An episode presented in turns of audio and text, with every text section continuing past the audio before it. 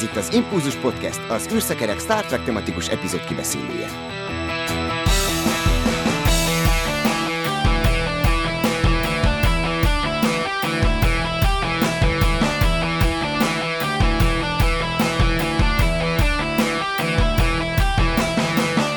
Kedves hallgatókat szeretettel köszöntöm, ez az Impulzus Podcast 230. adása, mai vendégünk pedig nem más, mint Erzsó. Köszöntelek a műsorban, szia! Szia, sziasztok! Szerkesztőtársamat is sok szeretettel üdvözlöm, szervusz Dév! Sziasztok! Én pedig Csaba vagyok. Mai epizódunk a Bádogember, eredeti címén Tin Man, ennek fogunk ma elébe nézni, és megbeszélni. Mielőtt ezt megtesszük, gyorsan a híreken is keresztül rágjuk magunkat. Van egy nem Star Trek hírünk, Quantum Leap. Azért tettem ezt ide, mert nekem gyermekkorom egyik kedvenc sorozata a Star Trek mellett a Quantum Leap volt. Meg volt benne valahogy szerintem ugyanaz a pozitív világszemlélet, tehát, hogy segítsünk a az adott embernek az életén, és ezáltal egy kicsit a történelmet is megjavítsuk. Na most lesz egy új sorozat ebből. Első ránézésre ez egy ilyen rebootnak tűnik, de valójában ez szerintem egy folytatás, mert hogy a leírásban az van, hogy dr. Sam Beckett eltűnése után 30 évvel jön egy másik csapat, és ők is beizzítják a gyorsítót, és felélesztik a projektet. Na, Dév, hogy tetszik neked ez, mik a elvárásaid? Néztél te Quantum Leap-et egyébként annak idején?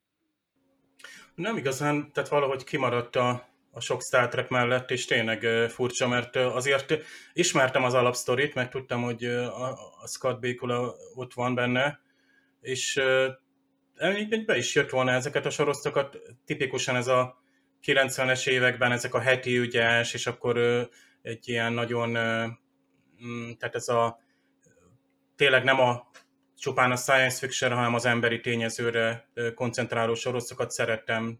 Nekem valahogy a Slider, Stargate, ez ami folyton ment a Star Trek mellett, és egyszerűen nem fér bele, tehát még ilyet se, hogy Andromeda, vagy nem tudom, Babil, tehát ezek így kimaradtak, de hát majd most lehet, hogy ezt a rebootot kellene megnéznem, ha bár ez most, nem tudom, ezek ilyen, ilyen mainstream sorozatok, tehát amúgy ez így ha indul egy ilyen sorozat, már szinte föl se kapom a fejem, hogy valaki elkezd utazgatni időben, mert pont az NBC-nél volt egy ilyen Timeless nevű, amúgy egész jó időutazó sorozat, ilyen heti időségok voltak, tehát visszamentünk a Alamóhoz, a holdraszálláshoz, nem tudom, Kennedy és a többi, és akkor volt egy komoly főszál, Magyarországon is vetítették.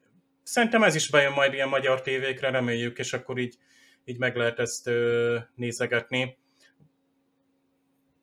ez ilyen elmegy, tehát ez, hogy mondjam, tehát ez ilyen lim, nem annyira limonádé, de azért tehát erősebb, mint egy szuperhősös sorozat, valószínűleg azért kicsit olyan sztorikat írnak, amivel azért új nézőket is be tudnak hozni.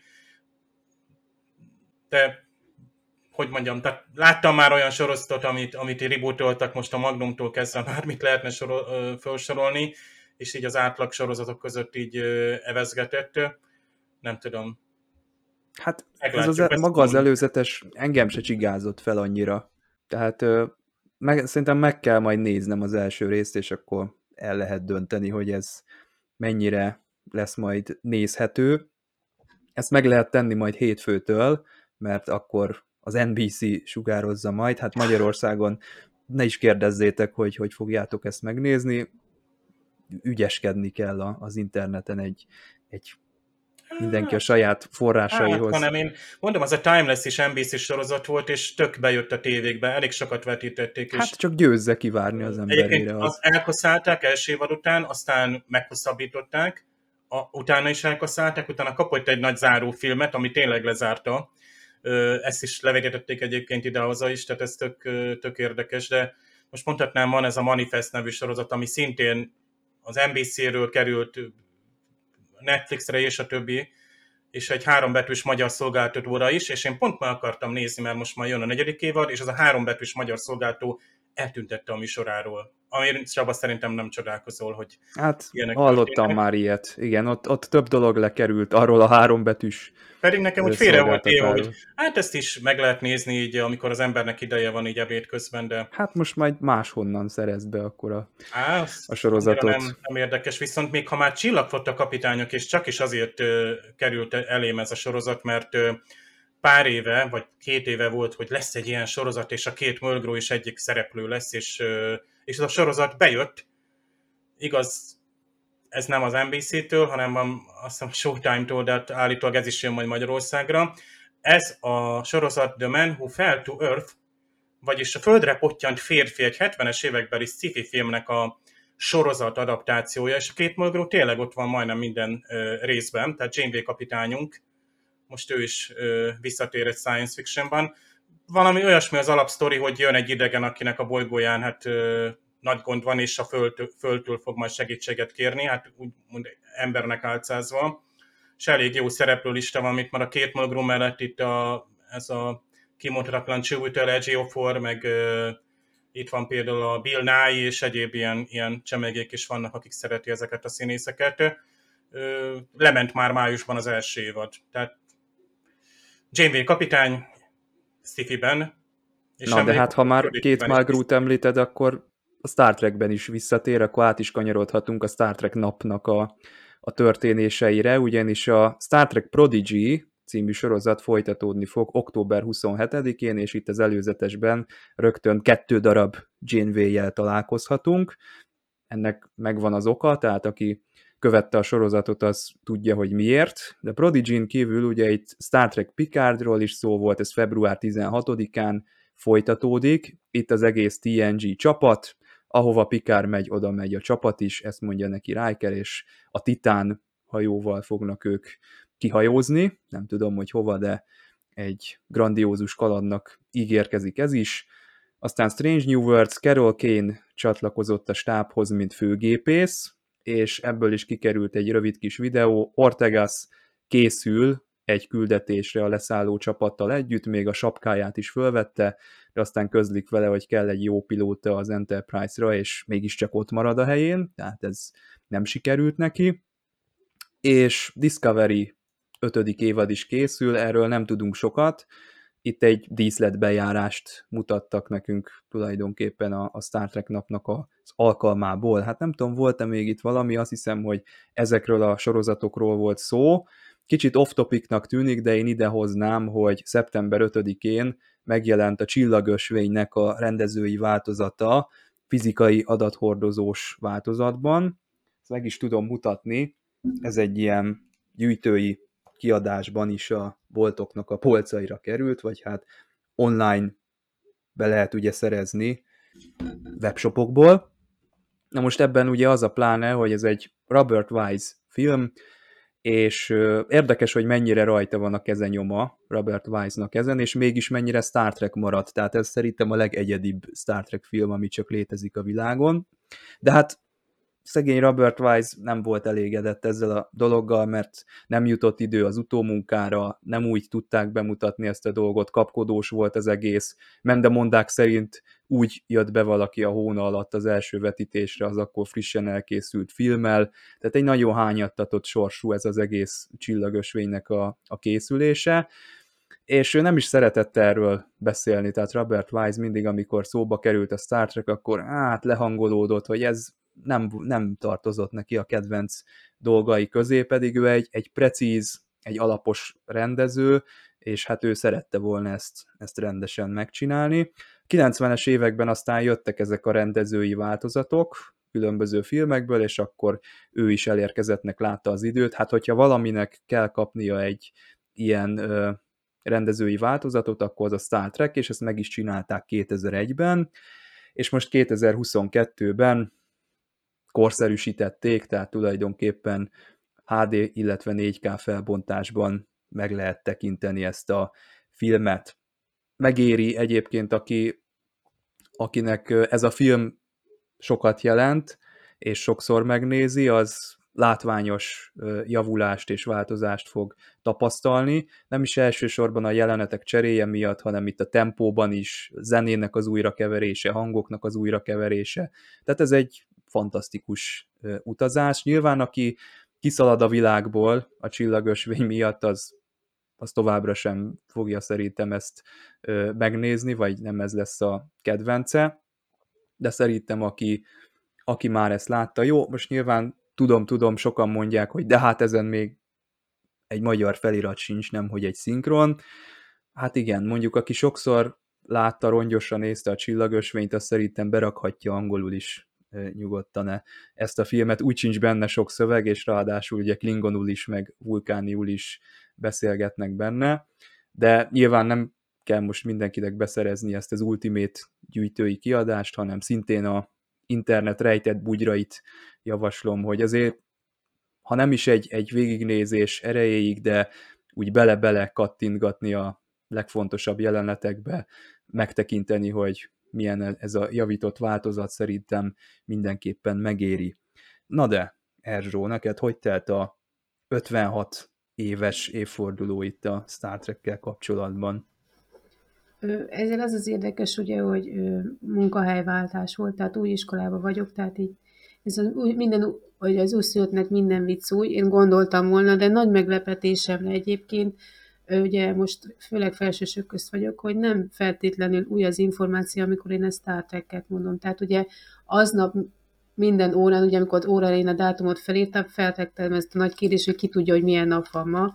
Hát ugye ötletek azok voltak mindenfélék, ugye, hogy milyen nemzetközi ünnep lehet. Szegények azt hitték, hogy valamiről tényleg elfelkeztek. Aztán amikor mondom, hogy Star Trek nap van, ugye a, korábban ugye a meglepetés ereje volt, és senki nem tudta, hogy mi, ahol eddig voltam. De itt minden osztályban van legalább egy-két gyerek, aki tudja mi. Tehát valaki ugye bátor és bepróbálkozik, hogy ő nem szereti, ő inkább a másik univerzum, a Star Wars-ot szereti, úgyhogy ő neki fel is lett ajánlva, hogy egy biológia. Fekete pont. Á, egy kicsit keményebb volt, ami hetedik osztályban vagyunk, nem fekete pont, hanem ez a ha meg puksz fél évkor biológiában, akkor ne csodálkozz rajta, úgyhogy nézett szegény, de mondtam, hogy ez csak vicc volt természetesen. De mindenütt van olyan, hogy vagy a gyerek tudja, hogy miről van szó, ami számomra tök jó, meg furcsa. Gondoltam, hogy egy 12-13 éves gyerek tudja, hogy mi az, hogy Star Trek. Tehát az, hogy ezt tudja, hogy mi az, akkor valószínű, hogy otthon hallhatta. Tehát akkor mondják, hogy a szüleik, és az az érdekes, hogy hogy bármelyik sorozat előkerül, tehát nem csak az eredeti, amit ugye én, én szeretek nagyon, és nem csak ugye a TNG, amiről beszélni fogunk, hanem az összes lehetséges sorozat, meg film, meg bármi, tehát az, hogy otthon a szülők igenis nézik, tehát az, hogy anyukám nézi, apukám nézi, és ugye mivel ők nézték, ezért a gyerek is hallott róla, tehát abszolút nem idegen tőlük, és vannak ugye, akik még kedvenc szereplőket is mondanak, melyik idejéből, úgyhogy ez nagyon jó volt így mondani egy pár dolgot róla, mert ugye vették alapot, tehát ugye ö, Úgyhogy ö, érdemes lesz ezzel foglalkozni, mert ugye még nem volt idő, hogy beinduljon ez ilyen szakkör, stb., de most már ugye jövő héttől elvileg az is lesz, tehát lehet tovább vinni a vonalat. Most az osztály dekorációt, ugye ezt mutattam is, neknek készítettem, Ugye én azt az Enterprise, ilyen stilizált Enterprise hajót, én azt kívülre szálltam az exobolygóink közé, de az osztályom ugye az teljesen kiakadtak, hogy mi az, hogy kiviszem az űrhajót a folyosóra, amikor az az övék legyen bent a teremben. És akkor, hogyha ők ragaszkodnak hozzá, hogy az ő, megmondták, hogy ők is szeretnék színezni, meg kivágni, meg hadd segítsenek, úgyhogy valószínű, hogy a terembe fog az jönni, meg van egy nagy tábla, amire szintén jöhet a régi felirat, ami az előző osztályban is volt, ugye, hogy, hogy, hogy az űr végtelenjébe, ugye ez, amivel indul a Star Trek sorozat, úgyhogy az is ki lesz neki kérve, hogy meglegyen, úgyhogy meg lesz a dekoráció, csak kérjek egyszer oda időben. Tehát úgyhogy, úgyhogy ez jó. Tehát a, a, a hogy is hívják a meg lesz a következő generáció, aki viszi tovább a Star Trek vonalat, tehát nem kell aggódni, tehát felnövekvőben van, és tudják, úgyhogy már, már, már van mire építkezni, eleve van előzetes tudás is, úgyhogy ezt lehet, mert Persze, hogy az ember mindig mondja ilyenkor példának, és előbb-utóbb csak megszokják, tehát még a kisebbek is, és akkor... Azt az egy Star Wars-ost is eltérítitek. Jó, hát mondjuk, hogy én is mondtam ezt a példát, mert amikor biológia órán a klónozásról volt szó, volt -e, e, felmerült, de egyébként az az érdekes, ugye, hogy ez a témában, tehát hogy ez Star Trekben tényleg annyi tudományos dolog van, tehát ugye ugye jó fizikát nem tanítok éppen, ugye nem tudok jönni ez a Neil deGrasse idézette, ugye, hogy a Star jó a fizikája, tehát azért jó ez a sorozat, mert jó a fizikája, de annyi minden van benne, amit simán be lehet vinni biológia meg földrajzórára, és a példát akarok mondani, ami nem földi, hanem a kicsit földön túli, és akkor simán egy-két mondatban ez belefér, és abszolút nem okoz gondot. Tehát, hogyha Nikolát Tesztáról lehet beszélni, akkor miért nem lehetne beszélni a Star Trekről is, mint példa. Meg az a jó, hogy kérdeznek, és akkor, hogyha kérdeznek, akkor lehet túl, tovább gondolni is a dolgokat. Tehát a tananyagon túl, tehát egy pár percnek mindig bele kell, hogy férjen meg, ugye ilyen úgymond pihenő időben, hogy egy kicsit tovább lendüljenek a dolgok, úgyhogy, úgyhogy jó volt ez a, így ez a nap, mert mondom, hogy megvan a remény, hogy lehet ez, lesz mire építkezni, és ugye tudták, hogy miről van szó, tehát az összes helyen, ahol megfordultam, az összes osztályban ez meg volt említve, hogy örüljünk, és milyen nap van ma. Nekik nem mondtam az egész sztorit, mert ugye arra nem volt idő, mert a tanyaggal haladni kell, mert ugye tavaly az volt a másodikosoknak, ugye, hogy le volt rajzolva az egész. Nem a csillagos fény, nekik a kapcsolatfelvétel napja film volt lerajzolva és stilizálva, de mert a csillagos fényről volt szó, az tényleg az egyik legjobb. Tehát nekem is. Tehát nekem is ez az a, a egyik kedvenc. Mert nagyon látványos és nagyon, nagyon jó, tehát nagyon tetszik az egész. Szerintem mehet a gyerekeknek is a csillagos fény, mert én Volt olyan, azt nem láttam. azért mondom, a másodikosoknak, ugye, amik őket láttak, ugye a kapcsolatfelvétel napjából láttak, ugye azt végignézték, a, ugye a triblis részt látták, tehát a tribliket azt nagyon szeretem mindegyik, hogy cuki és akar olyat otthonra, meg ugye igen, a csillagösvényből is láttak nagyon sokat, tehát úgy gondoltam, hogy ez teljesen nem észthető, meg hát sokkal horrorisztikusabb filmeket szoktak nézni, ami, amitől én nem borzadok, ennek legalább meg tényleg van valami értelme, meg tényleg nem csak ilyen lát, hanem tényleg lehet belőle tanulni is dolgokat. Tehát, hogy egy csomó mindenre rá lehet utalni, megmagyarázni, akár űrkutatás, akár planetológia, amire az ember ki tudja bővíteni a tudást. Tehát lehet ezt továbbvinni, és akkor már is nyertőjünk van. Tehát nem csak maga a film, hanem ugye az egész egy ilyen szép kis gondolattérképet lehet belőle építeni, és akkor kérdezik, hogy miért ez, bár itt meg se kérdezik, akkor, akkor van, ért, ugye van értelme, tehát van mit tovább vinniük, ami, egyéb és hasznos tudás is, és lehet utána meg tovább gondolni, mert ott ugye végtelenségig lehet bővíteni ezeket a kérdéseket. Tehát tudjuk, hogy akár a vizsőr kapcsán is, tehát hogy ez a nagy kérdés, hogy oké, okay, hogy egybefortak meg mindent, és utána mi történik? Tehát ez a nagy kérdés, és hogy oké, okay, hogy ők hazamennek körkel, és utána a vizsőrrel mi lesz meg az egész szerkezettel? Tehát hogyan tovább? Tehát milyen lehetne a folytatása ennek az egész sztorinak? Tehát ez, ez meg a végtelenben mutat, tehát hogy elindul az ember fantáziája meg ugye az, hogy előtte, tehát így, de lehet ezt így bővíteni, tényleg. És határ tényleg a csillagos ég, tehát ameddig az ember bírja elmével. Hát a csillagosvény az egy annyira önmagában egy gazdag univerzuma a Star Trek-en belül, tehát annyi rétege van, nem csak magának a filmnek, hanem a készítésének, én évtizedek óta mindig hallok róla újat, és csőstül új információkat, tehát ennek a, a vizuális dolgoknak az átgondolása, a tervezése, a készítése, a szakemberek, akik ezzel foglalkoztak, hogy, hogy a hangok, minden, tehát ez egy akkora nagy, tehát aki ennek frankón utána akar olvasni, az, az egy rettenetesen nagy anyagot kell, hogy átnézzen, és, és a mai napig jönnek újdonságok, főleg, hogy ugye jön rendezői változat, és annak a felújított változata, azzal is járnak ugye háttérsztorik, tehát ez egy, ez egy fantasztikus dolog. Hát a, a, a csillagösvényel kapcsolatban pont most hallgattam egy nagyon jó magyar nyelvű podcast műsort, és egy nagyon jó német nyelvűt is, és mindkettő mix, tehát tényleg számomra is hozott újdonságokat, tényleg egy Robert Weiss, egyébként ott egy Robert Weiss életművet beszélgettek ki a magyar srácok, és ö, tényleg olyan dolgokat tudtam meg én is a rendezőről, a csillagösvény keletkezésének azért ö, nagyon rázós ö, körülményeiről, és hogy ezt kihozni, tehát tényleg ehhez egy ilyen kaliberű, ö, nagyon magas ö, nívót saját magának támasztó rendező kellett, meg hát azért egy olyan múltja is van.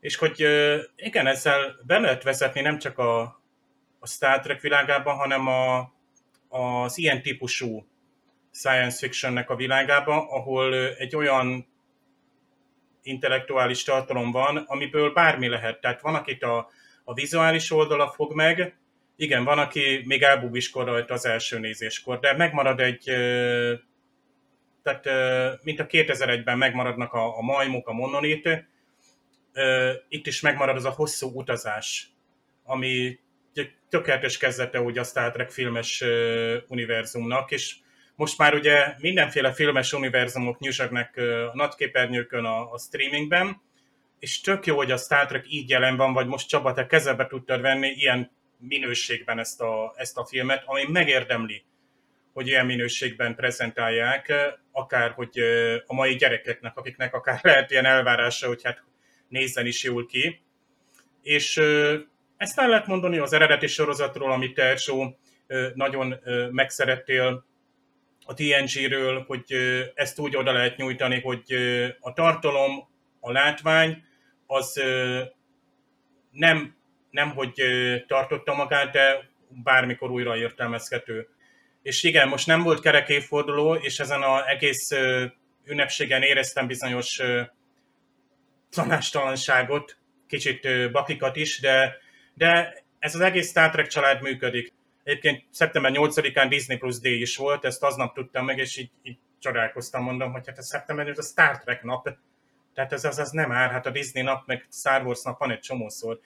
No de ennyi, és Erzsónak köszönjük, hogy Csaba majd számoljon be arról, hogy milyen volt a felújított verzió. Figyelem! A műsorban spoilerek bukkanhatnak fel.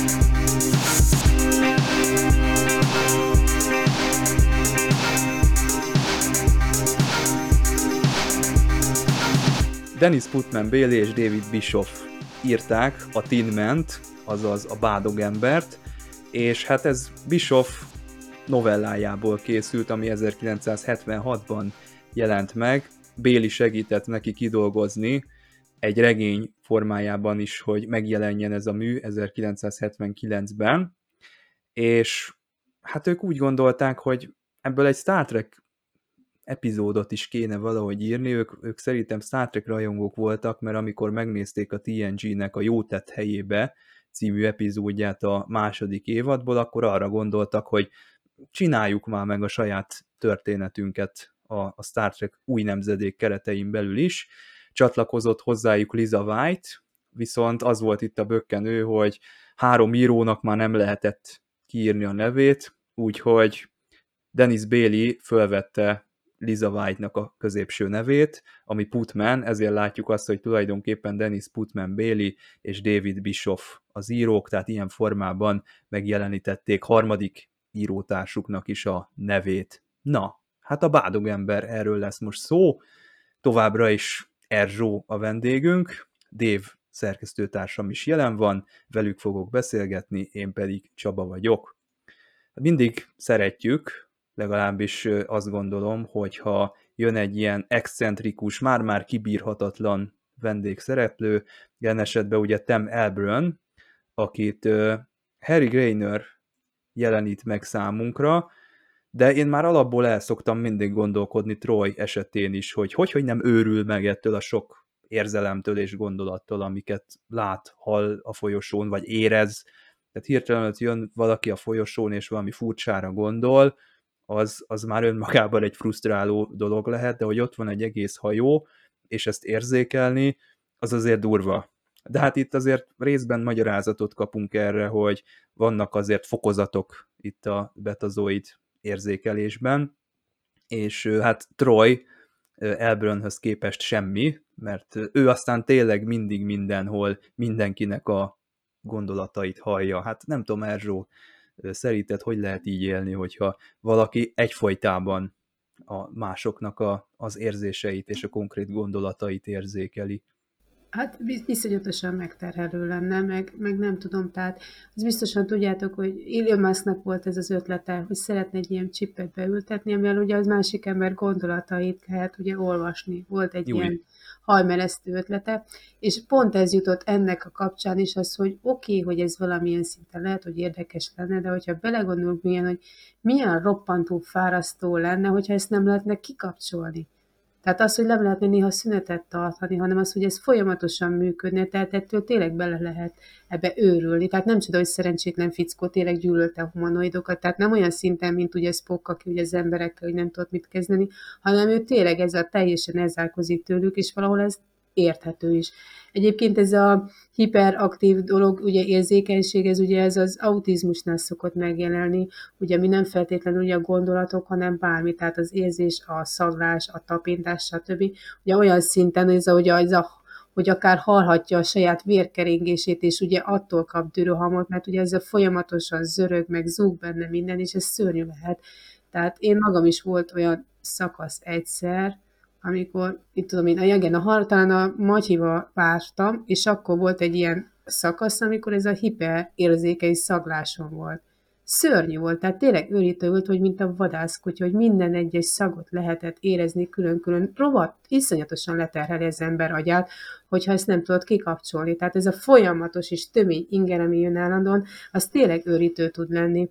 Úgyhogy nem is tudom, hogy tényleg az lehet, hogy vagy Troy annyira kispályás még ebben a gondolatolvasásban, hogy tényleg nem hallja a többiek gondolatát, vagy pedig az, hogy ő ezt megtanultak kezelni, és ő ki tudja kapcsolni, tehát nem úgy jár el a folyosó, hogy kihallgatja, hogy a többiek mit gondolnak, hanem, hanem csak arra koncentrál, ami fontos lett. Tehát amikor például feladat van, és Pikárd oda rendelni, vagy tanácsadó, most nézzük meg, hogy mi a helyzet, akkor érzi meg, amikor valaki éppen kiküldetésben van, és ugye fontos, hogy érezze, hogy a másikkal mi történik, akkor bekapcsol. De egyébként a folyosón sétál, vagy az ebédlőbe mire gondol éppen, az lehet, hogy úgy van, tehát, hogy vagy nem tudja, vagy ha szeretnék optimista lenni, mert én bízőkampanytól sokkal rutinosabb annál, akkor ezt kikapcsolja. Tehát az, hogy nem kispályás, hanem ki tudja kapcsolni. De még ő maga is mondta ugye a filmben, ugye, hogy csodálattal nevezte meg, ugye, hogy ezt a, ez, ez az ember, ez ugye jóval több, magasabb szinten funkcionál, mint ő.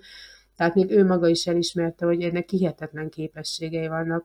Tehát az, hogy eltérő, tehát nem is, nem is ilyen arrogáns volt, hanem tényleg annyira más, tehát egy ilyen, egy ilyen hiper, hiper, szuper, ultra spok változatot kaptunk, aki az emberekkel szembe reagál, meg érzékel, de, de tényleg rengeteg, ez a Spock kapcsán rengeteg olyan jelenet is lesz később, amikor állandóan ez jutott eszébe, hogy ezt tényleg láttam már korábban a TOSZ ez és ez, meg Amaz részében, a Spock kapcsán, ugye, hogy ő működik, meg ahogy az ő karakterét írták meg.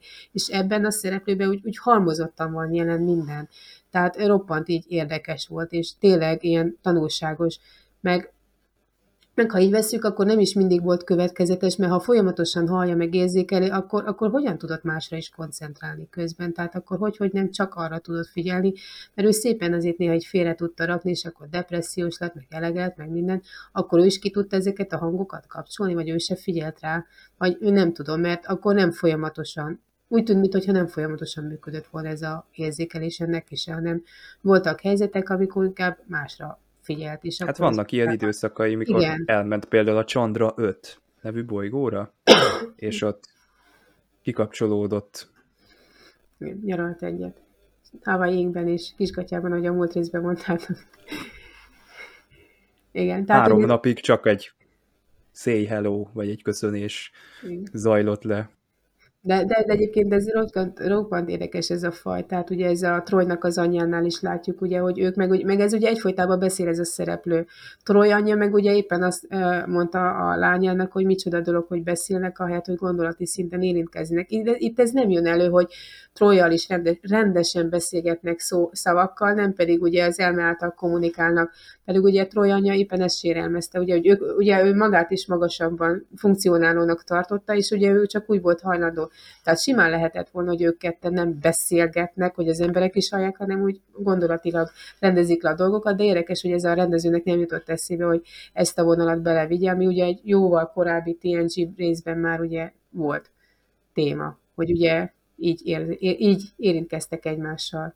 Igen, de az, tehát amikor a, a Vaxana Troy így szólítja igen, meg igen. a lányát, az, az őt is idegesíti. Tehát ez nem, szerintem ez nem egy szokványos dolog, és emberek előtt ez kifejezetten ilyen udvariatlanság is, meg nem is illik ezt csinálni. Van annyira merész a Vaxana, hogy, hogy ő ezt, ezt mindig megjátsza. Jó, hát az ő, fricskája, az anyalánya kapcsolat, ezt tudjuk, hogy ez külön, megér, egy, megért ugye egy külön részt is, hogy ők ketten hogyan viselkednek egymásnak, hogy ez pont ugye pont abban a részben is voltam benne, hogy amikor ez a kettőjük ugye ilyen úgymond párharca, hogy mind zajlott ebben a részben, tehát volt ennek egy úgymond nevelő célzata is a lánya felé. Tehát nem csak így simán. Akinek egyébként hiányozna Alexandra ő közeledik, és szerintem egy hónapot sem kell várni, hogy elérkezzünk ő hozzá, ahol igencsak aktív kalandokban fog részt venni a lányával egyetemben. Na de nekem eszembe jutott például hát a, a Csend Hatalma című epizódban ugye a Néma közvetítő, aki a segédjei segítségével tudott hát több rétegben kommunikálni, ami tényleg egy különleges és egy dedikált kommunikációs forma volt. Itt ennél az epizódnál, hát bevallom, hogy rögtön egy olyan epizód, ahol ugye hát gyöngyözni kezd a homlokom, hogy meg kell nézni, mert ugye megint tehát túlzásban van véve a betazoid szál. Miközben ott van a Tin Man, akivel nem csak egy betazoid találkozhatna. Nagyon érdekes, hogy vele így lehet, telepatikusan lehet kommunikálni, de mi van, ha mondjuk csak Déta tudott, vele, tudott volna vele kapcsolatba lépni, vagy teljesen más módon, ugye. Tehát itt úgy érzem, hogy próbáltak egy olyan két olyan történetszállat összegyűrni, ahol van megint egy érdekes, egy, tényleg egy ilyen csoda emberünk, aki csoda gyerek volt eleve, egy különleges közvetítő, aki, aki egy, egy jól ismert és elismert személy, és megint átveszi az irányítást, tehát kvázi mindenki fölé helyezi magát, mert annyira nagy a, a, a hozzárendelt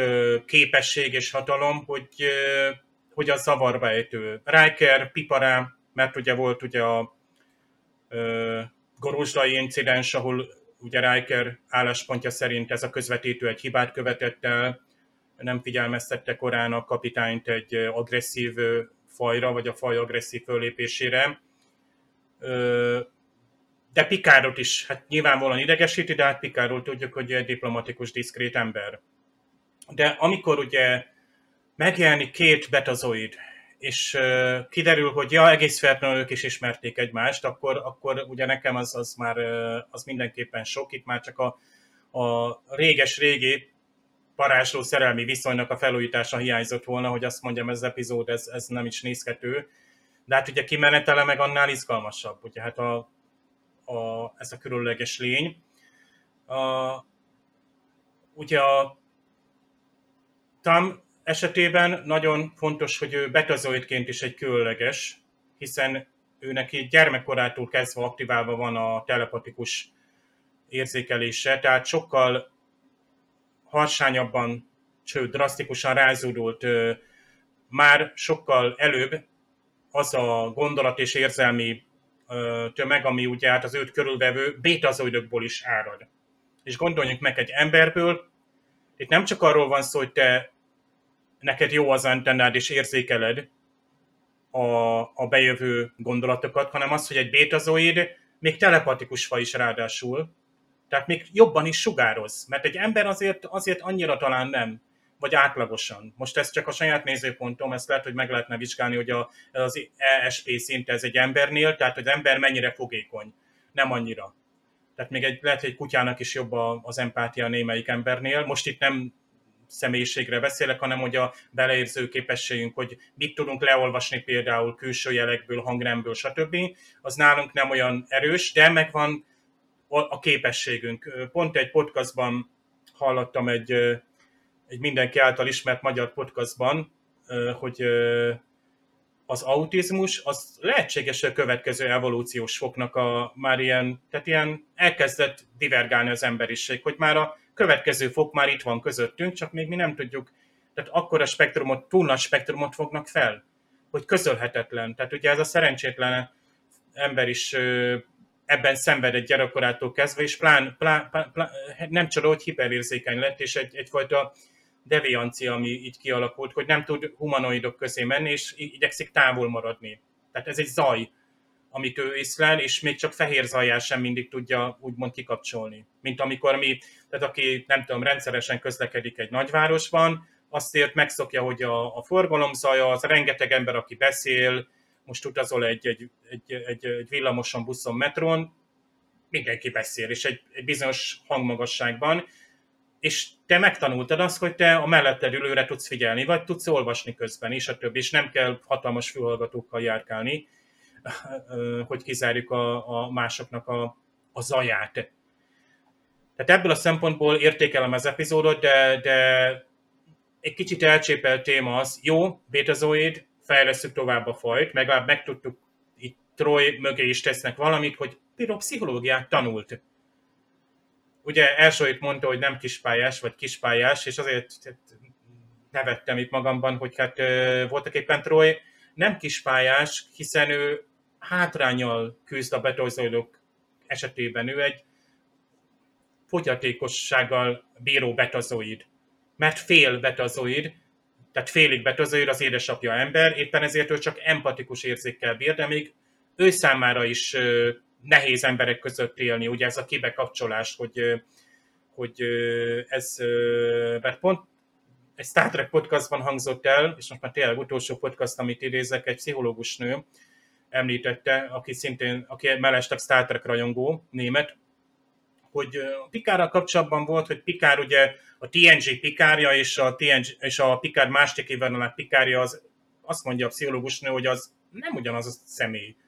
Mert az itteni Picard kibe tudja kapcsolni azt a falat, azt a diszkréciót, hogy ő átengedi magát akár a gyermekkori traumáinak, érzelmeinek, vagy tehát a Picard, az itteni Picard, tudjuk, hogy egy szögletes és merev ember, de tud érzelmes ember is lenni, és tud, tud finoman megnyílni is. Igaz, nem a legnyitottabb embertípus. De a, amik mögé tesznek ott a Picard másik évadában, az túl nagy trauma, hogy a TNG-ben ne lássunk annak nyomát bármilyen szinten, tehát akár egy beszélgetés. De ezt most tegyük félre, mert ez, ez, ez egy másik podcast témája lenne. Ebből a szempontból nekem Csaba Mötton itt mondott, hogy a csandrai, akik három napig köszöntik egymást, és ezt ki tud értékelni. Egy ember, aki a, a kommunikációs zajban csak hellózik, és most már mindenki hellózik, és most már tehát eltűntek a köszönési szertartások a, a, amik bárhova megyünk, tehát életkortól függetlenül nincs bemutatkozás, köszönés olyan, olyan szinten, hogy adj egy percet, hogy rád nézek és megismerjelek. Ugye a személypercepció, amit a pszichológia mond, hogy jön egy új ember, és van időd megnézni, de nem rögtön, ugye még esetleg kezet fogunk, stb. Tehát nincs idő a, az alap befogadására más személynek. A csandraiaknál van idő, és ezt ki tudja értékelni egy ilyen egy ilyen emberke, aki ugye elvonul a harsány gondolatok előtt, és úgymond a zen állapotban ebben a békés, teljesen nyugodt népnél a köszöntésre töltenek ennyi időt. És nem csoda, hogy kivonulna ugye ebből a, a, akár a csillagflottának a, a világából, mert hát egy meg nem értett emberről van szó. Szóval itt azért én, én nekem is bekapcsolódott az, hogy ezt, ezt a karaktert értékeltem, csak amiben volt belebújtatva, tehát ahogy megérkezik az, az arrogancia, ugye Pikárnak is rögtön, tehát az gondolatok előreolvasása, ami engem a Laxanatroyban is így, így, idegesít. Nyilván azért van itt megcsinálva a figura. Tehát mutatni kell ezt az arroganciát, hogy az ember is milyen alázattal, meg csodálattal fog ezen lényhez közeledni, akit mi föl nem tudunk fogni. A romulánoknak egy fegyver, potenciálisan egy fegyver, az embereknek egy x faj, akit most megismerünk, de még Pikárnak is van. Tényleg Pikárnak néha azt érzem, hogy direkt beleírják ezt az arroganciát, hogy ugye ott a briefingnél azt hiszem a, a Tem mondja, hogy hát egy űrhajó, de egyben élőlény, és egy Pikár itt fölhorkan, mintha nem ő lenne a, a Jean-Luc Picard, már évtizedek óta az űrben jár, hogy élőlény hogy lehet? Ez hogy, hogy lehet? Hát nem mindenki kétlábú, meg kétkezű. Hát ezt könyörgöm, tanuljuk már meg így a 24. század közepére, meg hát miért kell szervesnek lenni amúgy, ha élőlény? Tehát erről a Teen Manről kiderül, hogy szerves. De miért? Miért szerves? Hát már Déta se szerves. Tehát, tehát miért nem kőlény, vagy nem tudom, tehát ö, szilícium alapú, vagy Isten tudja bármi más, ilyen űrben lebegő lények, és most itt Erzsó, a Planetology podcastban, tehát milyen jó lenne ott a Planetology beszélgetésekben egyszer egy ilyen téma, itt sógom neked meg Nándéknak, hogy, hogy az, az életnek a sokszínűsége. Nem kell százkarú lényeket elképzelnünk, hanem csak annyit kell elképzelnünk, hogy a, a víz alatt milyen lények fejlődhetnek ki. Ott lehetnek nagyon nagy testű, nagy tömegű lények is a vízben, ahol van kompenzáció. Egy alacsony gravitáció bolygó milyen magasak lesznek az élőlények. Itt meg egy földi zsiráfnak is már gondja van, hogy vérjusson például a fejébe. Tehát egy űrben lévő lény lehet ilyen hatalmas, de miért szerves? Még jó, hogy nem az nem derült ki, hogy emlős, mint a, nem tudom, talán a Gormagandor, az is nagyon ilyen, ilyen űrbálneszerű volt, és az is egy jókora meglepetést tartogatott. Ez roppant érdekes felvetés ez a mert nekem is ez volt az első, hogy mondod, hogy miért nem szén alapokkal, ugye miért nem szilícium, ugye nagy kedvenc szintén toszos figurám, ugye a, a, a horták. De nekem, amikor először megláttam kapásból, ez jutott eszembe, hogy ez egy űrhorta. Tehát aki, csak aki nem most egy barlangban él, és akkor tényleg a, a, a bányászatra fogják használni, hanem az űrben lebeg és ugye ott van, és ugye igen, ez a miért feltétlenül kelt, az egy nagyon tetszik ez az ötlet, hogy egy űrbálna is lehetett volna szegény, és az ötlet meg egyébként érdekes, mert ugye ez teljesen ilyen asztrobiológiai szempontból lehetne megvizsgálni, ugye ez, hogy hol milyen ugye élőnyének lehetnek, mert ugye pont ugye ez a lényeg az egész Mars kutatásnak, és ugye azért támogatja enne ez a hosszú évtizedek óta, hogy hát ha egyszer tényleg sikerül valamit találni, ami az életnyom. Meg ugye állandóan ez a ez az, ami ugye örök kérdés, ugye, ami felreppen, hogy életnyomát tanáltunk a Vénuszon, és akkor mennyi ideig lehetett ezzel kattogni, mire rájöttek, hogy igen, nem, igen, nem, de ugyanez ugye a Mars bolygón is, hogy vajon igen, nem, igen, nem, meg akár az összesen, ugye ezek a kriovulkanizmus alatt, hogy most azokat a jéglecserek, ahol vannak, hogy vannak ki, ki bírja, vagy nem bírja ki, vagy ki tudja, hogy mi van ott valójában. Tehát ez úgy mindig is izgatta az ember fantáziáját, meg én nekem meggyőződésem, amit te is szoktál mondani, hogyha idegen lény van ténylegesen a saját naprendszerünkön belül, az valószínű, hogy nem úgy néz ki, mint mi, mert ugye eleve ez a forma, ez elég sérülékeny. Tehát ezt én is szoktam mondani a gyerekeknek, hogy ez nem éppen praktikus, akár egy Merkur bolygón, mert azt a pár száz fokos hőmérséklet ingazozást nagyon rosszul viselnénk. Tehát picit fázna, meg kicsit melegünk lenne, mind meghalnánk, tehát nem működne. És ezt egyik kicsi gyerek is fel tudja fogni, hogyha a nappal több száz fokon pluszba, éjszaka meg mínuszba, akkor az, az neki nem jó. És akkor olyan élőlényeket kell keresni, ugye, ami ezeknek jó. Úgyhogy valószínű, hogy nem egy humanoidnak kell lenni, ami 180 centi és 70 km, az nem jó. Ez a forma nem jó erre a célra. Akkor valamilyen másnak kellene, hogy legyen. Tehát szoktam mondani, hogyha idegen élet van a Marson, és ha találni fognak, biztos nem zsiráfokkal fognak botlani meg országúakba, és ezt rögtön ők is belátják, hogy ez teljesen természetes, hogy, hogy ez nem működhet, egy, egy elefánt rappoljon ott a Marson, mert, mert, mert, az, mert az nem képes erre, de hogy egy icike-picike valami fura élőlény, mint amilyen a medveállatka is, az például simán belefér az ő fantáziájukba is, és ki tudja tényleg, hogy te mondtad, hogy milyen típusúak lehetnek, hogy túl pici, vagy túl nagy, vagy túl vékony, tehát ugye tényleg így akkor a lehetőségek tárháza bármi lehet, vagy ugye tényleg ezek a hortákra, amire rájöttek, ugye, hogy szilícium alapú, és ugye meg hogy betonozással gyógyította meg, ami nekem annyira nagy ilyen flash élmény volt a végén, amikor örült neki, hogy sikerült meggyógyítani egy nem szín alapú lény, és ez neki akkor élmény, hogy, hogy micsoda orvos ő, hogy meg tudja gyógyítani, amikor rájött, hogy akkor be kell jószágnak a sevét betonozni, akkor működni fog. Tehát az, hogy, hogy tényleg ilyen bármi lehet, tehát ezen érdekes lenne, mert biztosan van ilyesmi, ugye, hogy a, ki összegyűjtögette, hogy az összes szériában, hogy milyen lények lehetségesek, tehát ezen érdemes, ugye. Meg hogyha nem is csak a Star Trek, ugye tudjuk jó, hogy a, ugye a Rendezvous Rámával azt még én is olvastam, és ugye szintén az hasonló ilyen, ilyen lénylőszó, de az nem élőlény. Tehát nekem az is volt az érzésem, amikor ezt láttam, hogy ott is ugye, ami úszik, az a nagy űrhajó hosszú-hosszú idők óta, meg kell vizsgálni. Kicsit ez a toboz alakú valami, pont valami hasonlónak tudtam elképzelni. Én például éppen azt nem értem, nem tudom, hogy ti hogy vagytok vele, hogy miért bádog ember a címe.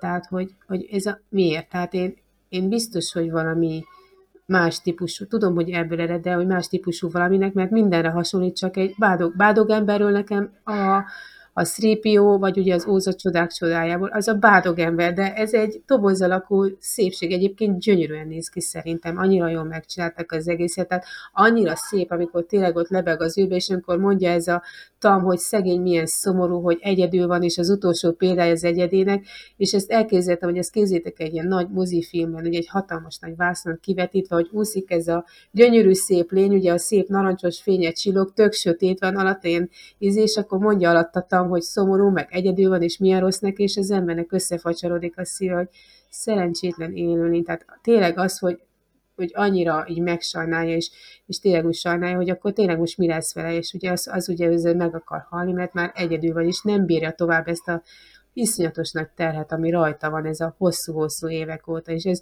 ez annyira szépen így meg lehetne csinálni, és akkor erre azt mondják, hogy mi ez? Ez egy bádogember. Tehát ez, de miért bádogember? Tehát egy ilyen szép valaminek, ami ilyen szomorú és ilyen fenkölt, hogy lehet azt nevet adni, hogy bádogember? Tehát értétek, hogy ez így miért? Tehát azon is, hogy minek lehetne nevezni, azon is gondolkoztam ezen, mert hogy tuti nem szegény bádogembernek hívtam volna egy száz százalék. Tehát valami, valami hozzábillő nevet találtam volna, ami, ami, ami nem ez. Hát a csillagflotta nem tudom, hogy milyen szempontokat mérlegelt a névadásnál. Az biztos, hogy nem tudták, hogy ez egy szomorú lény, mert ez ugye kellett egy Tem Elbrön. Lehet, hogy ők csak a szondának ezeket az adatait érzékelték, és az alapján, na, ez egy élőlény? Bádog ember. És tulajdonképpen nem, nem sokat gondolkodtak ezen a kérdésen. Igen, és nem is bírálták felül. Meg egyébként, ahogy már mondtam, Spocknak, ugye amikor Spock a Hortával kapcsolatot létesít, szerintem az egyik legszebb jelenetek egyik az összes ö, ilyen Star Trekben, ugye amikor kapcsolatot lész, amikor hozzáér, és ugye próbálja átadni, ugye megmondani ugye Körkéknek, hogy mit érez, és ő is pont ezt mondja, hogy fájdalom, végtelen nagy fájdalom és bánat, és ez annyira megható tud lenni, ugye, mert Spock is ugyanígy veszi fel a kapcsolatot, meg ugye Tam is ehhez ragaszkodik, hogy ő személyes kapcsolatot akar létesíteni ezzel a lényel. Tehát neki kell, hogy ott legyen személyesen is megérintse, és ez pont ugyanolyan párhuzam, amikor Spocknak is ott kell lenni, és meg kell érinteni a hortát, hogy közvetíteni tudja, amit érez. Tehát az annyira, izé, tehát az annyira az egyik kedvenc jelenetem, és az jó volt így egy kicsit átvariálva, ugye nekem a TNG nem annyira ugye a másikhoz szép, képes szimpatikus sorozat, de ez a parafrázis az annyira tetszett, mert teljesen arra adnak a párhuzama, tehát egy hasonló ugye telepatikus képességgel bíró lény, mert ugye Spock is képes így erre az elme megosztásra, mint a Tam is. Pont egy hasonló valami fura lény, ami hosszú-hosszú évek óta él, és, és iszonyatos nagy fájdalmakat és érzelmeket visel. Tehát ez, ez annyira jó volt nekem újra viszont látni egy kicsit másabb köntösben, ugye egy kicsit modernebb köntösben, egy kicsit átvariálva, tehát ez nekem, ez, ez nekem roppannó tetszett, és ez nagyon-nagyon jó volt. Sőt, még ugye a maga a kialakításuk is hasonló volt, úgyhogy ezek után ugye épp nem lepődtem volna, hogy a stáblistankon megjelenik, ugye, hogy ez a, hogy is hívják, ez a bádogember játszotta a prohászka, tehát hogy, hogy esetleg ezt is ő vállalta volna fel, csak úgy, mint tudjuk, hogy a hol, tehát. Egyébként óriási fegyelme van a, a Star Treknek. Ezt tényleg ki kell mondanom, hogy nem volt vizualizálva ennek a lének a személyisége. Tehát például nem volt egy ilyen, nem tudom, mennydörgős szózat, vagy egy ilyen géphang. Helyette volt gyomorhang. Ja, hát igen. Az, az érdekes, hogy honnan szereznek hangot a, az ilyen forgatásokhoz. Hát ez valóban. Amikor azt mondtam, hogy gyomorhang, hát, akkor tényleg, tehát volt egy, egy bizonyos stábtag, aki a hangszerkesztéssel foglalkozott, és neki vették föl az emésztés közben tapasztalható hangjait. Pizzát evett éppen, és ezt hallhatjuk. Hú. De ha már ilyen fun van szó, azt tudjátok-e, hogy a, nem tudom, első te a Star Trek 4-et mennyire láttad és szereted? Ugye a hazaút. Hazaút, ugye? Nem hazatérés. Hazaút, hanem hazatérés, bocsánat. Hát Leonard Nimoy jutott két dolog eszembe, hogy a, a Hazatérés című filmben ott van egy idegen szonda, amik tényleg ez a rendezvú a rámával, tehát nagy hosszú, és hát ide jön a földre, és jó nagy vircsaftot csinál mindenütt, tehát leáll a, tehát ionizálódik a légkör, energiállátás, stb. És kommunikálni kéne vele. No, de nem mesélem el a film tartalmát, hanem a szondának a hangja az Leonard Nimoy volt és Leonard Nimoy ő nem pizzát evett, hanem ugye hát a hangmérnök hát keresgette ugye, hogy milyen hang legyen, és akkor ugye ajánlgatta föl, föl Nimoynak, hogy milyen legyen a szondának a hangja, ez a blud, blud, blud, blud, blud. és akkor a Nimoy megelégelte, idézélbe, és akkor így utánozta, hogy ő ilyet képzel el, a hangmérnök meghozott egy mikrofont, fölvette, aztán lelassították, keverték, és a, az idegen szonda hangja az Leonard Nimoy hangja lett és még valamit, hát Leonard Nimoy nem csak a Hortával, elnézést, Spock nem csak a Hortával létesített hát elmek kapcsolatot, hanem már Witcherrel is. Tehát ő már távolról megérezte, sőt azt hiszem a kolinár szertartás alatt érzett valamilyen hívást, ami megint ilyen fényévekre távoli kommunikáció, és itt szintén Tam ugye elég távolról megérzékeli hát a, a bádog embernek a, a gondolatait, vagy az érzéseit, és így szerencsére ugye a romulánokkal való hát versenyfutás, amit elindul ugye a kapcsolatfelvétel miatt, az, az bizony hát szerencsére taktikailag is, is előnyben vagyunk, ezért jó, ha van egy teljesen betazoid a, a fedélzeten. Tehát mondhatni, ilyenkor meg szoktam bocsátani, hogy a, a, a Troy is tud tehát érzéseket felfogni, mert ilyenkor át van fordítva, hogy itt például egy taktikai előny lesz belőle. Tehát kvázi elindul egy versenyfutás, és így a, azok a rajongók, akik úgymond a betozoid szállat ö, annyira nem szeretik, azoknak itt van egy taktikai szál, jönnek a romulánok és közben még ott lesz a bándagember, az, aki egy különleges új élőlény, és mondom, van olyan fegyelmezett ez a rész, hogy csak a végén mutatja meg. Tehát tényleg szinte érzem, hogy ez, ez valóban ez valami novellából, tehát egy jól megírt történet, ahol kvázi mondj, mind, mindegy is lehetne, hogy ki is a, hogy betazoid vagy nem, aki kapcsolatot létesít vele, vagy meg kell -e érinteni, ott kell -e lennie. Bár azt különlegesnek találtam, hogy kellenek utasok erre a hajóra. Ami egy nagyon furcsa szimbiózus. Ugye találkoztunk már szimbiózussal, de, de hát egy rendkívül fejlett és egy teljesen más élőlénynek gyakorlatilag emberi utasokra van ö, szüksége, ez valami, hát ez tényleg egy, egy földön túli. Bár sokszor szoktuk mondani, hogy a csillaghajók, és Janeway kapitány biztos egyetért velem, a csillaghajók is, hát mint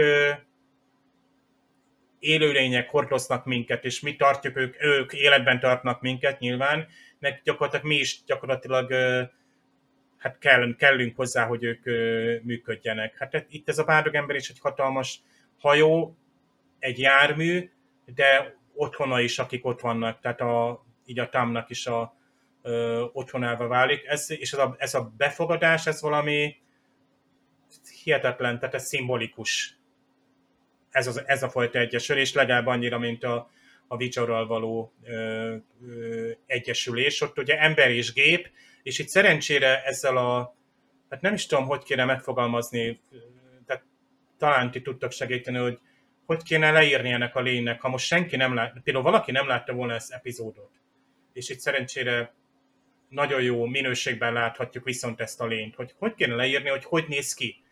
Tehát nem fémes, nem ez a futurisztikus technológia jellegű science látjuk itt, tehát nincsenek úgy kezelőpultok, tehát tényleg egy, egy, egy, egy ilyen organikus ugye a 8472-es faj kapcsán, a Brin kapcsán merült fel, hogy van egy tehát ilyen szerves pilóta és egy szerves, szervetlen hajónak a kapcsolata van, tehát nagyon különleges, egy vulkáni számára egyébként ez különlegesen vonzót, például Tuvok is föl, fölkapja a szemöldökét, meg a fülét, hogy no, csak ez a 842-es kicsit érdekes ezek, hogy a pilóta és a hajónak kapcsolata az, az, az mennyire szimbiotikus.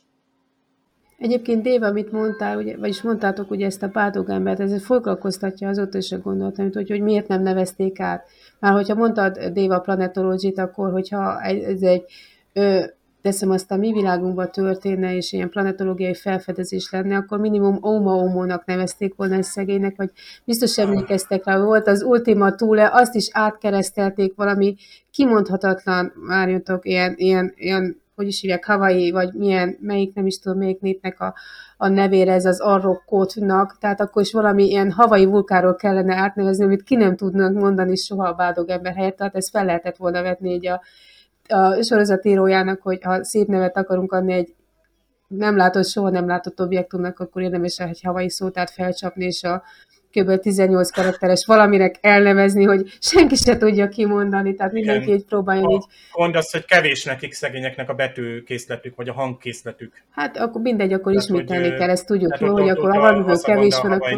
De az a szép is, hogy Igen. szerintem ezeket a különleges, megfoghatatlan objektumokat, vagy űrbeli ö, ö, hát, űrbeli kiterjedéseket, ezeket előszeretettel nevezik el olyan földi nyelvek alapján, vagy olyan földi nyelveken, amik szintén azt hordozzák, hogy hát ez szinte nem is, nem is földi nyelv a Hawaii, és, és és akkor egy európai ember az tényleg exotikumnak fogja fel. Egyébként most kiábrándítok titeket, mert a németek igenis találtak egy, egy új nevet az epizód címnek. Nem Tinman és Bádogember, hanem a telepata. Oh. Hát ugye a bádogember, nem tudom, szívet kért Ósztól. Igen, igen, Talán neki így volt. kellett. Hát ha nagyon bele akarunk magyarázni, akkor lehet, hogy megtalálta a bádogember Tem Elbrön személyében a saját új szívét, de hát Déta is többször volt már bádogember, azt hiszem itt az új nemzedékben, úgyhogy akár még rá is vonatkozhatna ez a kifejezés, de ez elég erősen egy Déta epizód is, azt kell, hogy mondjam, és jó párbeszédei vannak Tem Elbrönnel. Igen, először talán ugye nem akarja komolyan venni, hogy nem tudja értelmezni a gondolatait, tehát ugye ne- nem tud vele mit hogy mi kezdeni, tehát hogy Ki maga és mi maga. Megijedt tőle a ez- transporterterembe. Ez egy kicsit ilyen erős indítás volt, tehát ez, amit mondját, mondtátok, ugye, hogy ilyen gorombán kell indítani, tehát ez abszolút az volt, tehát szegény Déta nem is nagyon tudta hova rakni, mert jó, hogy ő is egy kicsit neheze, tehát ö, nem tökéletesen boldogul néha az emberi kommunikációban, de ez még azért neki is leesett, hogy ez azért egy erős felütés volt így első mondatnak, hogy valaki így álljon neki hozzá, hogy micsoda, ő pedig szegény pont azon külszül egész életében, hogy minél emberibb tudjon lenni, erre egy ilyet kap, hogy nincs is benne semmi, ez a, akkor hova tűnt az a sok-sok munka, ami eddig elvezetett, tehát szegényt úgy sajnáltam önk ezt a megdöbbenést, hogy hoppá, ezt jól megkapta, de, de pont jó volt a Tam karakteréhez ez az indítás, ugye, hogy, hogy ugye ez, ezzel így kerekebb tehát nem is lehetett volna másképp, ugye, hogy egy androidhoz úgy visszanyúlni, mert hát végül is tényleg érthető volt.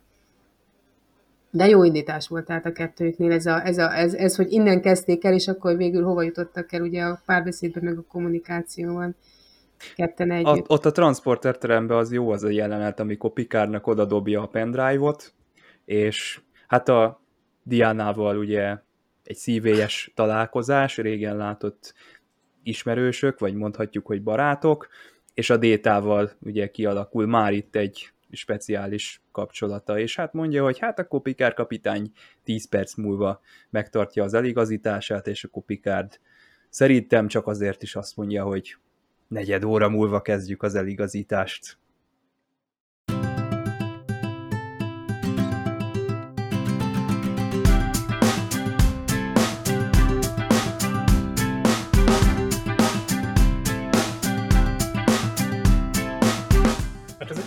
Olyan, epizód, ahol, eh, ahol kifogyhatatlan volt a ilyen szinkronos bakiknak a, a sora, de, de próbálom a legérdekesebbeket elő, előszedni. Például a kapitányi naplóban az van, hogy ugye, hát eredetileg ugye a, a, a Hayashi rendszer tanulmányozzuk, hogy japánul er, erdőt jelent. Tehát ott nagyon szép hangzik a szó, mint nagyon sok japán szó. Exoszférikus hát feltérképezést végzünk, mert ez később a kolonizációhoz fontos lesz, de a magyarban azt mondja, hogy atmoszférikus térképet készítünk, hát ugye az exoszféra igazából az atmoszféra egy része lenne, ugye a Föld atmoszférának a legfelső ö, rétege, ahol már gyakorlatilag ugye már a, nem is az alacsony pálya, a, ez a LEU, tehát föld körül alacsony pálya van, hanem attól is ö, magasabb, tehát 800 km fölött. Mindegy, ez kispakinak számít, mondjuk azt. Aztán Picard feltételezi, hogy a Tam az ö, Troynak a kollégája volt, colleague of yours, és Troy meg azt mondja, hogy nem, ő páciens volt. Most páciens, egy betazoid páciensről beszélünk, ő lehetett éppen tananyag, ahogy a magyar mondja, hogy kutatási tananyag, tehát úgymond egy olyan különleges hát páciens, de, de kicsit fura volt ez a tananyag lefordítás, tehát hogy őróla tanultak, mert annyira híres eset volt, mint pszichológiai eset, tehát ilyen értemben egy, egy kicsit félreérthető fordítás. Hát ez a kolléga, meg Pikári kollégázik, hát a, gyakorlatilag miről beszélünk, szaktárs vagy csoportás egyetemen, azt nem biztos, hogy kollégának kell fordítani, mindegy. Aztán itt van a Vega, Na- Vega 9 probe, vagyis szonda, szerencsére szondának fordítják. Ugye a, a, a Vega a egyik legfényesebb csillag, ugye a Land csillagképben van, és oda indult egy szonda, ezt egyébként jól el tudjuk képzelni, hogy annak a pályáját követjük. Egyébként később azt a parancsot kapja, azt a parancsot adja a Picard a Détának, hogy távolsági érzékelőkkel vizsgálja meg a végát. Hát a, a Vega szondát, a Vega 9 szondát kellene megvizsgálni, tehát nem magát a végát, hát az, az sokkal messzebb van, nem, azt, nem az a tárgya a vizsgálatnak. És hát miközben itt a beta Stromgren rendszerbe haladunk, ugye a Vega 9 szondát követve, hát bizony Riker kimondja a szót. Kimondja a szót, amivel egy messzi-messzi galaxisba röpít minket. Ott is egy nagyon nagy, hát ilyen híres, szinkronos és sok rajongói hát, találgatásnak alapot adó Bakira, ugye ez a bizonyos Parsec. Parsec, ami távolság mértékegysége a csillagászatban, paralexis és szekundum szavakból,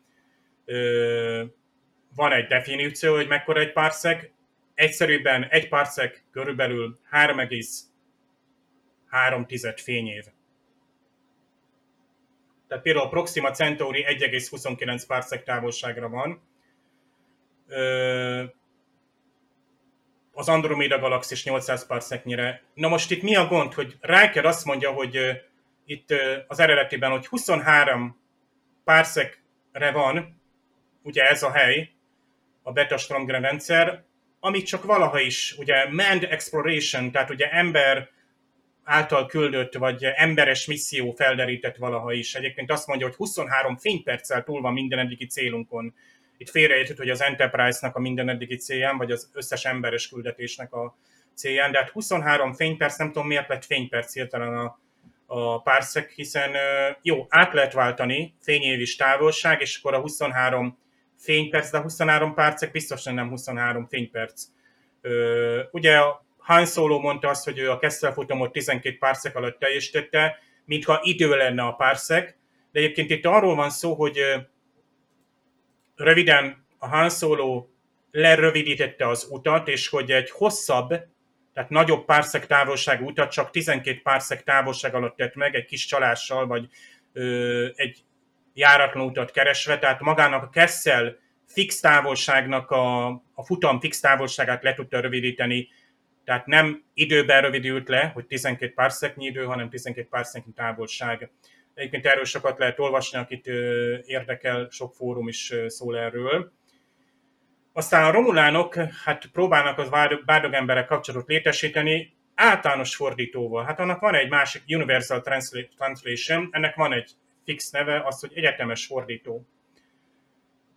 És aztán hát bizony eljutunk odáig, hogy Déta kijelenti, hogy hát ugye Dariex osztályú ugye cruiserek vannak ugye a elfogó pályán is, hogy de azért van egy kis előnyünk, mert milyen jó, hogy azért hogy a, a TAM ugye információkat tudod szolgálni, előnyünk van, tehát megindul egy, egy jó kis egészséges versengés, mint például a hatodik évadban a Chase című epizódban különböző fajok versengenek egy ősi hát információért a humanoid fajok eredetéről. És Picard itt is kimondja, hogy then it's a race.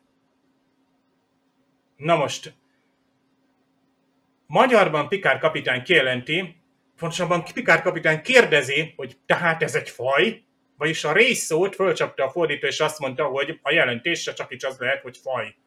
Valóban faj, fajta hogy ha egyet tovább megy, van egy olyan jelentése is, hogy verseny vagy versenyfutás, és egy Pikár kapitány ezt jelenti ki, hogy akkor ez most egy versenyfutás, mert a romulánokkal versenyfutunk a Tin Man-nel való első kapcsolat felvételért.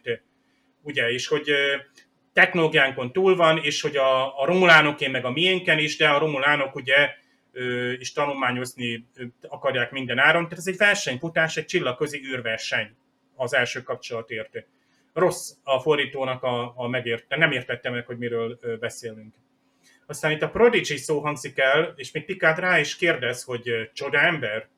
Hát sose hallottam ezt a szót, és nem is tudom, még a csoda gyereket értem, de hát a Prodigy ugye az valóban egy rendkívül tehetséges személy, tényleg csoda gyerek, aki egy, virtuál, egy virtuóz, egy zseniális zseni valaki.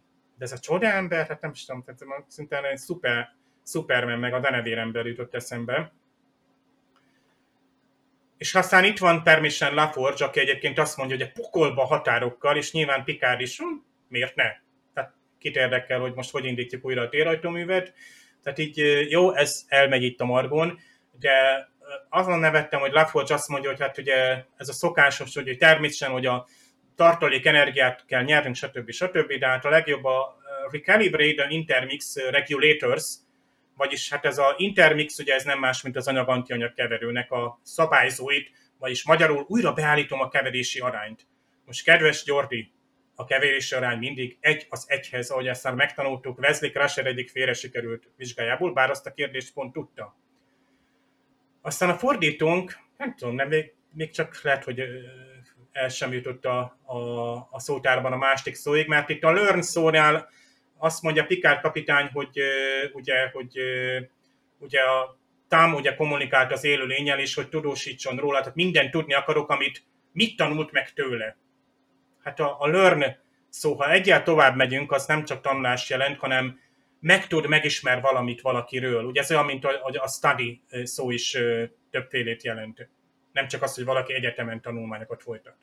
Tehát mit tudott meg róla, ez lett volna a jó. Tehát nem az, hogy mit tanult meg tőle, learned about it. Hát ott van az about, és nem from him, hanem about it arról. Egyébként Picard tárgyként mutatja be az élőlényt, ez is jellemző kicsit Picard kapitányra, nyilván ezt nem lehetett lefordítani. Hát ennyit a, a sziporkákról, amik a, abban az epizódban előfordultak.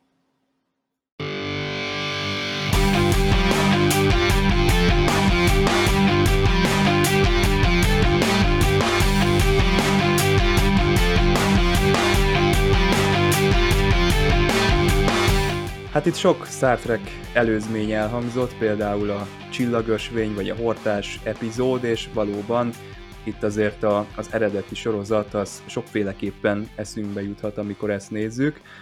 Én többször úgy definiálom ezt a TNG harmadik évadot, hogy itt olyan epizódok vannak, amiket az eredeti sorozatban már nem lehet megvalósítani, ilyen például az Offspring tehát azt már nem tudom az ottani szereplőkkel, az ottani settingben, az ottani korszakban elképzelni, és ez egy szintlépés, de ez semmiképpen sem degradáló módon mondom az eredeti sorozatra, mert vannak olyan dolgok, amik már ott úgy kilettek csiszolva, hogy nem is nagyon lehet továbbfejleszteni, és ez egy ilyen történet.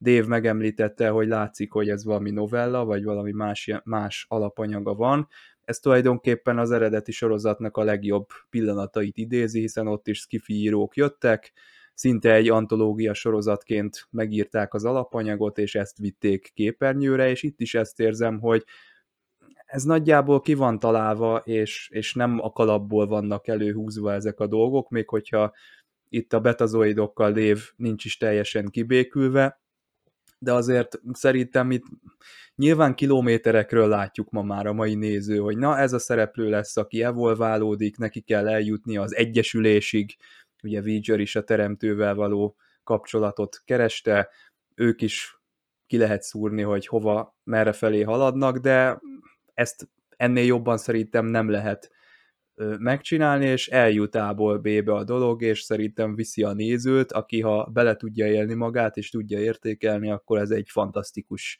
epizód.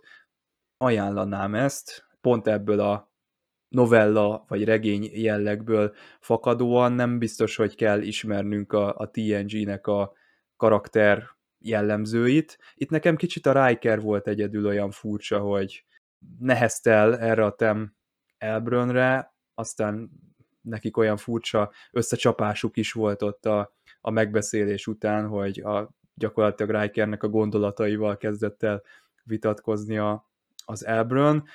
Ez talán lehet, hogy kimaradhatott volna, tehát enélkül is értettük volna, hogy hát ez egy excentrikus ember, frusztrált ember, érdekli, nagyon foglalkoztatja az, hogy mit gondolnak róla a tisztek, és hogy nem bíznak meg benne, Szerintem ez kicsit túl volt hangsúlyozva, ettől eltekintve én azt mondanám, hogy 10 per 10 hagyományos, de ez a nagyon jó értelemben vett visszanyúlása az eredeti koncepciókhoz. Erzsó, mit gondolsz te erről vajon? Én is ezt tudom mondani, hogy nekem is nagyon tetszett, tehát pont a általam említett ilyen para, para párhuzam miatt, Tehát ugye, mint épp ez érdekes, hogy ugye, mint ami détát inkább zavart ez a sok betazoid benne, nekem pont azt tetszett, tehát ez jó, hát ez az érdeklődésemből adódóak, és egyébként is a TNG-be ugye nekem még mindig Troy a legszimpatikusabb, tehát a legjobban vele tudok ugye így azonosulni, még, még mindig ő az, aki viszi abszolút a pálmát. Tehát biztos ezért is, mert ugye nekem ő a, a tényleg a favoritom ebben a sorozatban. Meg mondom, hogy nagyon tetszett ennek az egésznek az ötlet, ez az egész lény, meg minden, tehát tényleg nagyon, de ez jó rész volt megint, amit, amit érdemes volt megnézni, és ugye, ugye nekem tetszett az tényleg ez, hogy egy kicsit másabban láthattuk ugye azt, amit pont a sokat emlegetett csillagösvényben, ugye egy, egy Voyager hogyan lehet másabb egy TNG-be, vagy hogyan jelenhet meg egy ilyen lény, ami ugye roppant izgatja, látjuk a kedves szerzőknek a fantáziát, hogy az űrben repked egy ilyen hatalmas nagy valami, ami lehet akár gép, lehet akár élőlény, és ez nagyon régóta jön, és nem tudjuk, hogy honnan jön, meg hova megy, de ott van is, tehát ez annyira benne van így az emberiség gondolkodásában, hogy roppant jól látni azt, hogy ki, ez, ki hogyan nyúl hozzá ehhez a témához, és ez a feldolgozás, amit most láthatunk, ez, ez nagyon szimpatikus és nagyon tetszik. Tehát abszolút az egyik kedvenc lényem lesz ez a valami a horták mellett. Tehát ugye van egy jó pár ilyen, akit úgy szimpatikusnak tartok, aki nem humanoid, hanem egy ilyen kicsit másabb, kicsit furább, tehát hogy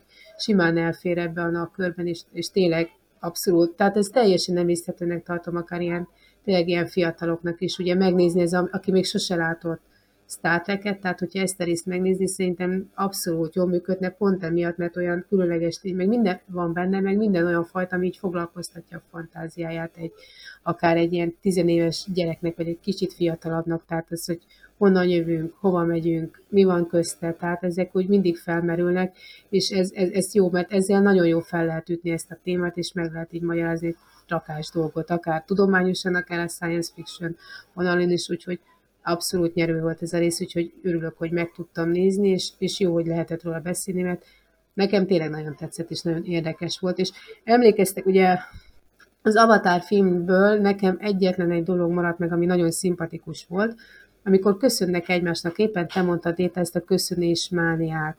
Ugye ők nem csak köszönnek egymásnak, hanem azt mondják, hogy látlak téged. Tehát ez, ez amikor ugye nem csak nézik egymást, hanem látnak. Tehát, hogy az egész lényedet látják, tehát az egész egységet, ami a másik, tehát ez az egész valóját érzékelik, azt jelenti, hogy ez a látlak téged. És ugye ez is az, hogy ugye így meg akarták ismerni, tehát ez a teljes megismerés, ez így megtörtént, hogy megértsék.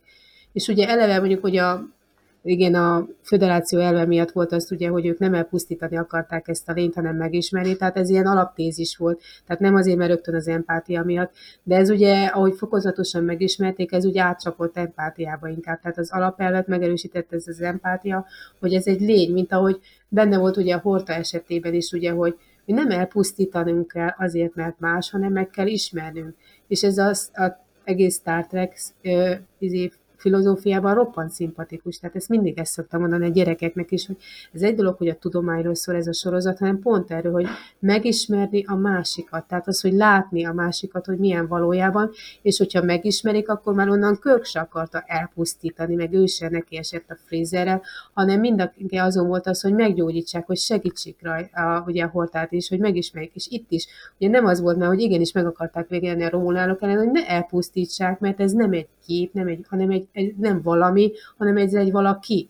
És ezek között óriási különbség van. És ezért vigyázni kell rá, és ez, ez nagyon egy szimpatikus felfogás, amit szerintem roppant hiányzik, és hogyha az ember így elkezdi beletáplálni, tehát ez hihetetlen módon át tudja formálni a, az egész emberiség gondolkodás módját, ha így közelít a dolgok felé, tehát ezzel a hozzáállással, hogy nem egy elpusztítandó valamit látunk, hanem egy valakit, akit meg kell ismernünk, és lehet, hogy segítenünk kell rajta és ez teljesen mását tesz már ugye az egész felfogásunkat, ami a világhoz fog fűződni. És ez hihetetlen nagy dolog. Tehát az, hogy egy ilyen film ezt is közvetíti, amellett, hogy szórakoztató és látványos. Tehát mondom, hogy ahogy úszik az űrben, kész, tehát az abszolút ilyen képernyő kiműlőnek is tökéletes ilyen relaxációs gyakorlatnak, mert annyira szép és jó, hogy, hogy érdemes. Tehát, hogyha mit akarok mutatni, ami miatt érdemes toszt nézni, tehát ezeket, akkor össze lehetne vágni ilyen 5 másodperces snitteket ez biztos, hogy benne lenne ez is, mert ez annyira szép és jó maga az egész megnyugtatása, meg ilyen pozitív tartalma miatt, hogy érdemes lenne, ha más nem csak ennyit, ahogy ez a nagy lény úszik az űrben, és úgy van, és, és mi tudjuk, hogy mi van mögötte, tehát az meg hihetetlen jó, tehát abszolút megnézésre ajánlom. Lehet, hogy jövő héten ilyen bádog emberek fognak készülni a iskolapadokban kartonból? Ja igen, nem, ö, nem ö, hogy is hívják, Pilsznek fognak beöltözni a gyerekek farsangon, hanem hortának, meg, meg bádog embernek, meg ilyesminek a német völgyébe. Tehát ez lesz a tema, nem, egyik, úgy arról volt szó, hogy nem lesz tematikus a farsangunk, de fel lehet vetni a vezetőségnek akkor, hogy ez a Star Trek lehet, és bármelyik tehát a tosztól kezdve végig, a pikás sorozatig kinek mi tetszik, és csak onnan lehet jelmezeket választani, és kíváncsiak lehetnénk, hogy ki fog megjelenni, tehát hány Spock lenne, meg ugye hány ilyen ember, de egyébként roppant érdekes lenne. Tetszik a felvetés, lehet, hogy a következő értekezleten meg kéne mondani. Projekt keretében ki lehet dolgozni, tehát ugye így is kaptak ilyen kísérletet, ugye most, hogy lehet különböző kísérletet tervezni, meg adatokat rögzíteni. Következő lehet egy ilyen, tehát ami tényleg kézzel fogható, egy ilyen természettudományos projektnek kisötösét vagy nagyötösét, attól függ ugye, hogy hogy sikerül. Hát nagyötöst azt kapjon, aki például uh, a Bécsari, tehát a féregjáratnak be tud öltözni, mert már olyan is volt ilyen cosplayben. Viszont itt hát egy, egy vérbeli uh, science fiction kapunk azon a szinten, hogy a, az a az új világok felfedezése, hát ez ugye akár a legújabb Star Trek sorozatban is volt, és egyébként egy, talán pont a másik részben volt ez az érdekes aszteroidás epizód. De a egyik elmondata ennek az epizódnak, hogy amikor Data és Tem beszélgetnek egyáltalán erről a lényről, hogy ez, ennek van valami célja, vagy csak úgy létezik. Tehát ezek, imádom Détának ezt a teljesen naívnak tűnő kérdéseit, amivel a saját egzisztenciáját is állandóan kutatgatja, hogy ezt most tenyésztették, kifejlődött, de a lényeg az, itt el is hangzik az is kifejezetten, hogy a becsületes kutató az semmit nem tart megkérdőjelezhetetlennek. Tehát minden lehetőséget figyelembe tud venni, hogy tágítsa az ismereteit. Ezek, ez nagyon szép gondolat volt meg, amit tényleg, hát ha úgy vesszük, itt körbe jártuk ezt a embertől teljesen különböző lénytémát is, de közben megint rátettünk a betazoid, vagy akár a déta tematikára is egy-egy kis töbletet. Mert hát egy, egy, egy elég szép jelenet volt, ugye, ahogy kivezetődik az egész epizód, szinte líralja, hogy ugye Déta és Troy összegzi a, a történteket. És tényleg, hogy voltak éppen itt, itt, itt, itt, itt, itt arról van szó, hogy Déta a tudósítója annak az érzelmi hát, egybeolvadásnak, gyógyulásnak, ami a Tam és a lény között történt, és amit pont első itt pont a, a beszélgetésünk elején mondtál, hogy na de mi történt, miután a Witcher és a Decker egyesültek, ott, ott, ott mi történt? Onnantól milyen a összimbiózusuk, vagy az együttélésük? Mi, mennek tovább felfedezni? Milyen lehetett ugye egy ilyen erre a létsikre emelkedni? Emberként. És itt voltak éppen Déta meg Troy erről beszélgetnek a végén, tehát tényleg próbálják tehát összegezni, és a nézőnek is gyakorlatilag ezt oda lehet tenni, hogy, hogy itt, itt az a nagy magánya a lénynek befejeződött, és ugyanakkor a támnak is ugye ez az elzártsága a humanoidoktól, mert egy hát nem humanoid fajjal folytatja most az útját, és gyakorlatilag ő oda tartozik. Réta viszont ide tartozik, és ezt ő ki is mondja. Ez egy hihetetlen erős déta pillanatok vannak itt, és a TNG-ben ezt borzasztóan értékelem, amikor így, így nem annyira explicit, de ott vannak ilyen karakterfejlesztő pillanatok. Ez, ez volt az epizód csúcspontja. És még, am, amire már tényleg csak egy perc alatt, hogy van a Discovery nevű sorozat, amit azért így, így, így, így homlokráncolva néznek bizonyos rajongók, de nézzétek meg a negyedik évad, vagy annak a másik felét, mert ott egy teljesen új fajjal találkozunk, ahol nulláról kell kezdeni egyáltalán azt, hogy ez a faj, ez, ez az annyira más, hogy egyáltalán vannak emberhez hasonló érzületeik, tehát például együttérzésük, vagy a, a faj tagjai egymás között éreznek szolidaritást, utód gondozás, stb. Van szeretet, törődés, és tehát tényleg megértés és együttérzés. Hogyan tudunk kommunikálni, és teljesen sajátos kommunikációt találnak. Bár ott is van egy félresiklás, hogy jön egy vulkán, és azt mondja, hogy jó, jó, ez a kommunikáció, ez vadonatúj és varázslatos út, új a Star Trekben is, na de hát én agyegyesítéssel is tudok, és akkor gyorsan telepatikus kapcsolattal azonnal tudom direkt olvasni, mit gondol az a lény.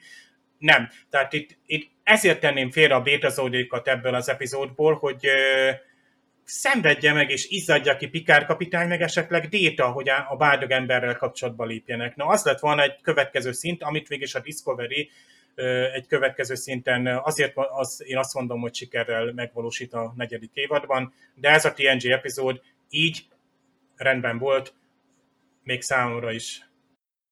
Hát a jövő héten Álomvilág című epizód, azt hiszem, hogy bevezetődik itt egy olyan karakter, akit sokan a szívünkbe zártunk. Ezt fogjuk megtekinteni. Ezen a héten köszönjük szépen Erzsónak, hogy benézett ide az adásba. Köszönöm szépen a meghívást, örülök, hogy itt lettem. Szerkesztőtársamnak köszönöm, hogy szerkesztett, illetve az itt elhangzott mondatokat ismertette. Jövő héten akkor remélem találkozunk. Sziasztok! Sziasztok! Sziasztok!